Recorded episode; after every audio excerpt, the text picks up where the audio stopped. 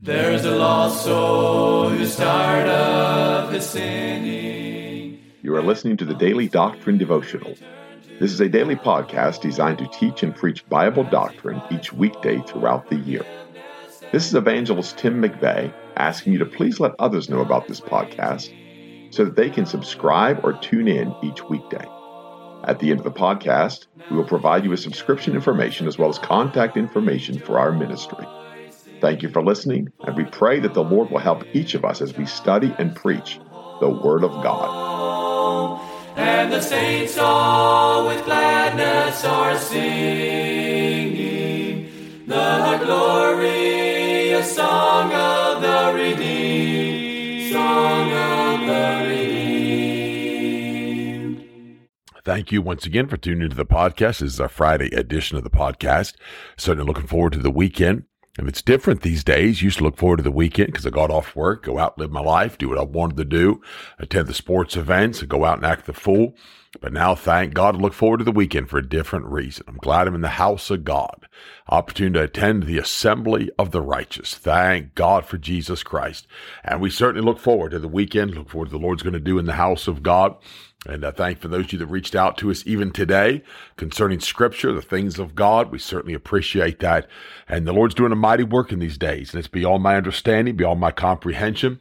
I know that a lot of people say that based on the number of professions they have or based on church growth. And it's amazing. They plan for two years to have a big day and they have a carnival and a festival and they have a barbecue and they get a 400 guests come and then they talk about what a, what a work the Lord is doing, but it's all their work. It's all man made. What we're speaking of now is a work that God is doing because it's not manufactured by any man. It's not manufactured by myself, our church, the pastor. Uh, this is just the work of God. It's pleased God through the word of God to convict sinners, to bring them under condemnation. Many of those God is working on have not yet been converted. And we had over 20 people uh, in the meeting last week that acknowledged their lost estate, acknowledged their lost condition, whether privately, publicly, openly on the mourner's bench. And uh, we see that God's still trying to do a work in their hearts. That's the work we speak of. It's not in trying to click a number or trying to keep a scoreboard. It's what God is trying to do. Now we lost sight of that. And oh, thank God through the word of God, he'll still do that work. And I believe he'll do that anywhere the word of God is preached in power. Anywhere the word of God, if a man's willing to labor over those people and let him spend the time with those people, invest in those people, the problem is you got a bunch of hirelings today chasing uh, bigger, bigger fields and greener grass and more money. Basically, is what it boils down to. They don't want to acknowledge it, but that's where we are. They're hirelings. They're looking for a bigger church, looking for a better position, looking for a career move. God doesn't operate that way. God doesn't even bless that. I don't believe for one second God blesses a career man in the ministry. I believe God blesses those that are called. I believe God blesses those that are used of God to, when they're called and they just submit themselves to the ministry. But all oh, there's too much money involved today, too much riches involved, too much notoriety involved. Men lose sight of that. God forbid. God forbid I ever lose sight of those things that God has done, the work of God in my own life, and how we praise Him, how we thank Him. Matthew 17, enough of the announcements. And after six days, Jesus taketh Peter, James, and John, his brother, and bringeth them up into an high mountain apart and was transfigured before them, and his face did shine as the sun, and his raiment was white as the light. And I marvel at this in that high mountain. I don't know what high mountain that was. I suspect it was Mount Zion, the sides of the north, but I could be wrong about that. But I believe it's transfigured because that's his mount, that's his place, that's where he's going to be glorified. I believe he's glorified before them in that place. His face did shine as the sun. Why? He's the light of the world that light that emanates from Jesus Christ. He is the light. We need no other. He's the only light. He's the true light that's cometh into the world. And he says his raiment was white as the light. Another place, the word glistering is used, a very old fashioned word, but still a very good Bible word, glistering. I remember looking up that statement one time and having to understand that glistering is the effect of glistening. And so when something is glistering, it's having the effect of something that glistens. And so it's not glistening itself, it's the effect of it. I thought that was a pretty good explanation of that. There's an outside source. His face was shining. Why was it shining like that? Because there was something else in him. There was something inside. It was a, a light that came from within. And hallelujah for the Lamb of God. Thank God he was transfigured before them. They could see him for who he was. They could see that he's the light of the world. His raiment white as the light. Behold, there appeared unto them Moses and Elias talking with him. Now, just recently, even I preached on that message. Our Lord kind of brought it back to mind again this last week. So we preached it there in Blain. And it's the reality of those two olive trees by the throne of God, those two olive trees that stand before the Lord of all the earth. It's Moses and it's Elijah. We know that according to the scriptures. We know that the olive trees that give that golden oil out of themselves, Zechariah chapter 4, through golden pipes. And they give that golden oil through golden pipes into those seven lamps. Those lamps might burn brightly. The men might see the candlestick, which is the Lord Jesus Christ. We see that they're the eyes of the whole world. And we thank God for that. And so we see Moses and Elias again. We see their appearance here before the Lord Jesus Christ. They stand before the Lord of the whole earth, and here they are standing before the Lord of the whole earth. Why is it? They are the law and the prophets. I'm uh, amazed how many people have not run those phrases through the Bible, uh, through the New Testament, especially the law and the prophets, the law and the prophets. They will not run that through the Word of God. They will not run, but yet we see that these things are by the law and the prophets. We see Christ brighter than we've ever seen him. Why? Because of Moses' law and the prophets of God, the school of the prophets, that place of Elijah. We see that brighter than we've ever seen it. Why? Because they're pointing to Jesus Christ. Everything they've ever done pointed to Jesus Christ, the Word of God. In the volume of the book, it is written of me. The Word of God points to the Lord Jesus Christ. And now here they appear before him. They stand before the Lord of the whole earth, Jesus Christ. And then answered Peter and said unto Jesus, Lord, it is good for us to be here.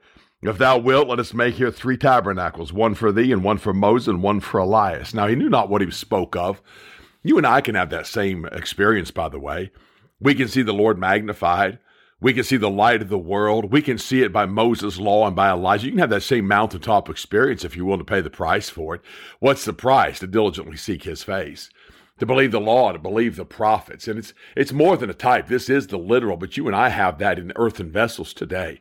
The law reveals Christ. The prophets reveal Christ and we see him high and lifted up. We see him on that mount. We see him in all of his glory. We see him gloriously lifted up. And we see him by faith. That's how we do that. And I know that sounds contentious to some today, but we see him by faith. Problem is, folks don't see him, so they deny these things. They say, well, you can't see him like that, but you can see him like that. It's an internal event. It takes place in the heart of the believer when that believer has purified himself, he has cleansed himself, he has washed his hands, and he's come before the great God of heaven, the best that he can, and believes the law, believes the prophets, and that great God reveals himself through the word of God to that believer, not because of his faith, not because of his clean hands, not because of how he's washed himself, but that he has done everything he can to come to God. He's done everything he can to restore that fellowship with the Lord. And then he comes empty handed. He comes as clean as he can be and realizes that the blood of Jesus Christ, his son, cleanseth us from all sin. Realize that true salvation comes in the person of Jesus Christ, and we see him as he is. And we can come and we can realize that he's the son of God. We can have that experience. We can have that experience through Elijah. I've had it many times since I've been saved many being uh, accountable to me only. I wouldn't try to guess how many. I know I'd say probably close to a dozen times in my life. I wish it were more often. I don't spend the time to find it. I'm lazy and indifferent in my prayer life and in my life of practice and worship. But my friend, if we'll come and see him by faith, see him by the word of God, we'll see him glistering. We'll see his garments. We'll see his face shining as the light of the world. But folks don't want to seek his face today. They don't believe these things really can take place. We've been taught by religion this is all allegory. This is all type. They don't believe this is a literal experience a man can have. But oh, my friend, let me just tell you, in case the naysayers here, in case the doubters here, you can have that experience in the word of God. And if you'll seek his face, Turn from your wicked way. Oh, my friend, that's why you got to purify yourself, even as He is pure. But you, beloved, building up yourselves in your most holy faith, praying in the Holy Ghost. Every believer has an obligation to keep themselves clean. Every believer has an obligation to build up their faith. Every, every believer has an obligation to seek the face of the Lord. That's the challenge that each and every one of us face that are saved by the good grace of God. But yet that's taught, commonly reported that that doesn't exist today. You just got to go soul winner. You just got to serve. You just got to do what you're called to do. You just got to teach a class. No, it's in those private hours and that private time with Him that you seek His face, that you'll find Him if you search for Him. He said, You'll find me if you search with all of your heart. Again, they say, oh, that, that can't be today. How can it be? We can't have that type of an experience today. I beg to differ with you, my friend. I beg to differ on the word of God that you can. Hey, the apostle Paul himself was caught up into the third heaven. Now, I'm going to be honest with you. I've not had that experience, but I don't see where it was limited to the apostle Paul. He heard those things uttered that weren't even lawful to speak on earth. And yet he heard those things. And we know it's the Apostle Paul. He tells us that. Basically, it's him. And he said, Well, we can't have that kind of an experience. Well, why don't you prove it wrong? Maybe there's those that have had that experience, just had to keep their mouth shut because the Lord silenced their lips on the things they saw. John saw the heaven. Paul saw heaven. You say, well, that's all apostolic. Well, prove me wrong. Go out there and try it. Find out one day. That's, that's the problem with people. It's such a, it's such a box they've been crammed into. They're not even willing to try these. Oh, taste and see that the Lord is good. Let us exalt his name together. Have you ever tasted and seen that the Lord is good? Have you ever tried to find him in your prayer life? Have you ever sought his face in your private time with him? Have you ever tried to go up on that mountain with him and see him transfigured before you? Until you've tried it, don't knock it until you've tried it and been there. One would, you know, if you go to that mountain, you know your heart's pure, your hands are clean, you've labored in prayer, you've labored in the Word of God, you're looking for Him, longing for Him. You make that long trek up the mountain, you get up there, and nothing happens, nothing takes place, and you know, my friend, you come with a pure heart. You know you're coming out of the uh, the Spirit of holiness, and you're standing before the God of all the earth, and He doesn't reveal Jesus Christ to you. Then come take homage with me and then come and say, you know, I, I, you know, you know, I tried this, it didn't work. But oh, my friend, those of us that have seen him, those of us that know him, those of us that have experienced that time, we've seen his face and we've seen that lovely face, that glorious face, all shine in the face of the Lord Jesus Christ. And oh, what a joy it is when he's transfigured before us. We can see him as he is. While he yet spake, behold, a bright cloud overshadowed them, and behold, a voice out of the cloud which said, This is my beloved Son, in whom I'm well pleased hear ye him. When the disciples heard it, they fell on their face and were sore afraid. And Jesus came and touched them and said, Arise and be not afraid. When they had lifted up their eyes, they saw no man save Jesus only. And what a shame. I thought of that here he is transfigured before them. They could have just sat there and enjoyed that time and watched him and watched Moses, watched Elias, watched the interaction. But no, Peter has to offer tabernacles to him. That's just my take on that. And it wasn't for their tabernacle. It, listen, Elias already has a tabernacle. It's called the prophets of God. Moses already has a tabernacle to him. It's the law of God. What more do they need? They weren't here to bring glory to themselves. They weren't here to receive honor of men. They were here to give light unto Jesus Christ. That's why they came.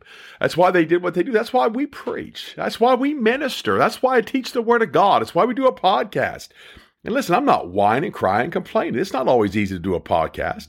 Sometimes I got to run home from church and do one late at night. Sometimes I got to get up early in the morning and do one. Sometimes I'll absolutely forget until the last hour of the day. I'll be laying in bed going, oh my goodness, I don't have anything for today. Why? Because the day's gotten away from me. We travel, we preach, we minister six weeks in a row in meetings. It's not an easy thing, but you know why we do it?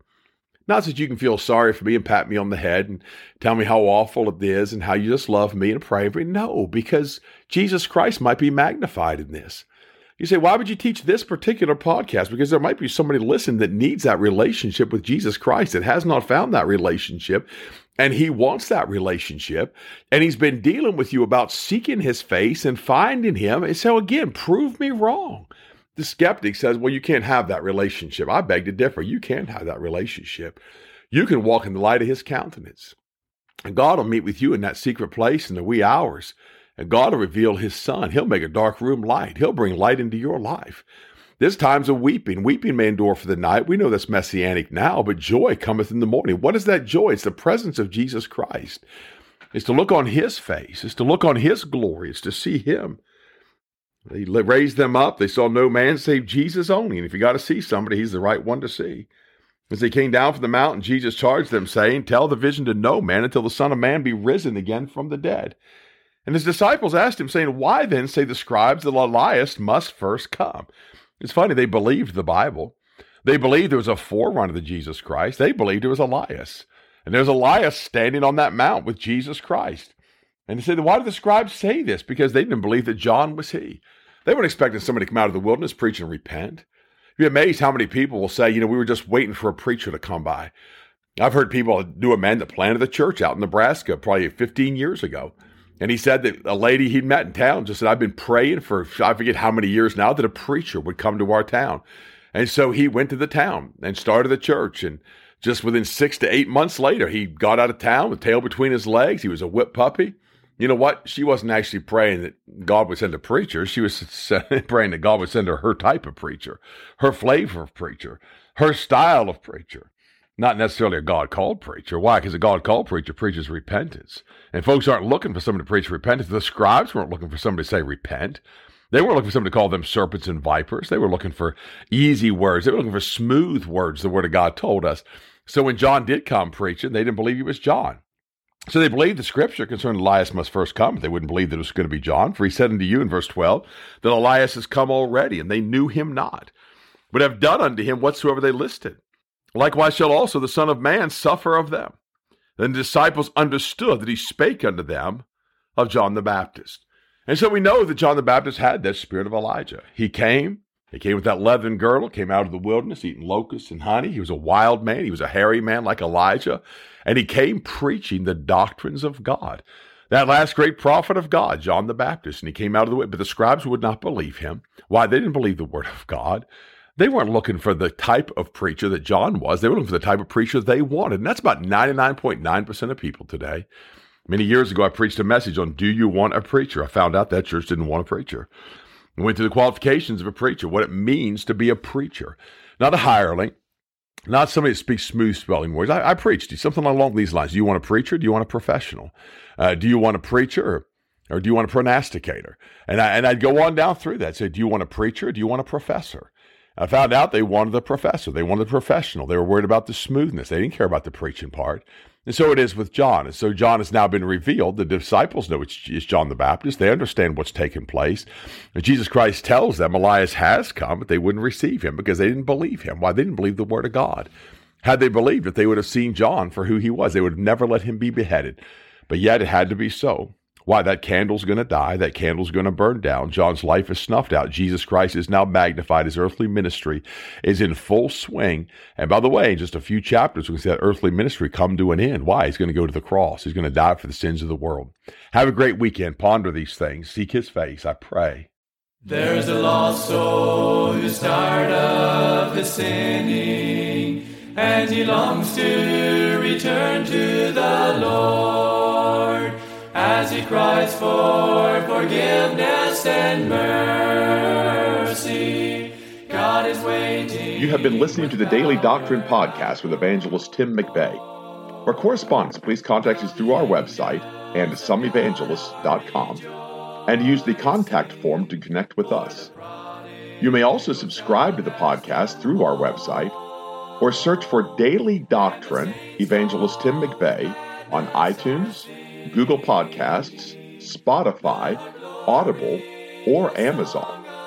To write to us, please use our church address, which is Manasseh Community Baptist Church, 70 Back Hollow Road, Blain, Pennsylvania, 17006.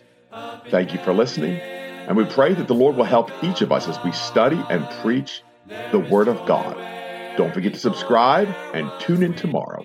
And remember to look up, for your redemption draweth nigh. Now the angels of God are rejoicing, for the prodigal child has come home, and the saints all with gladness are singing.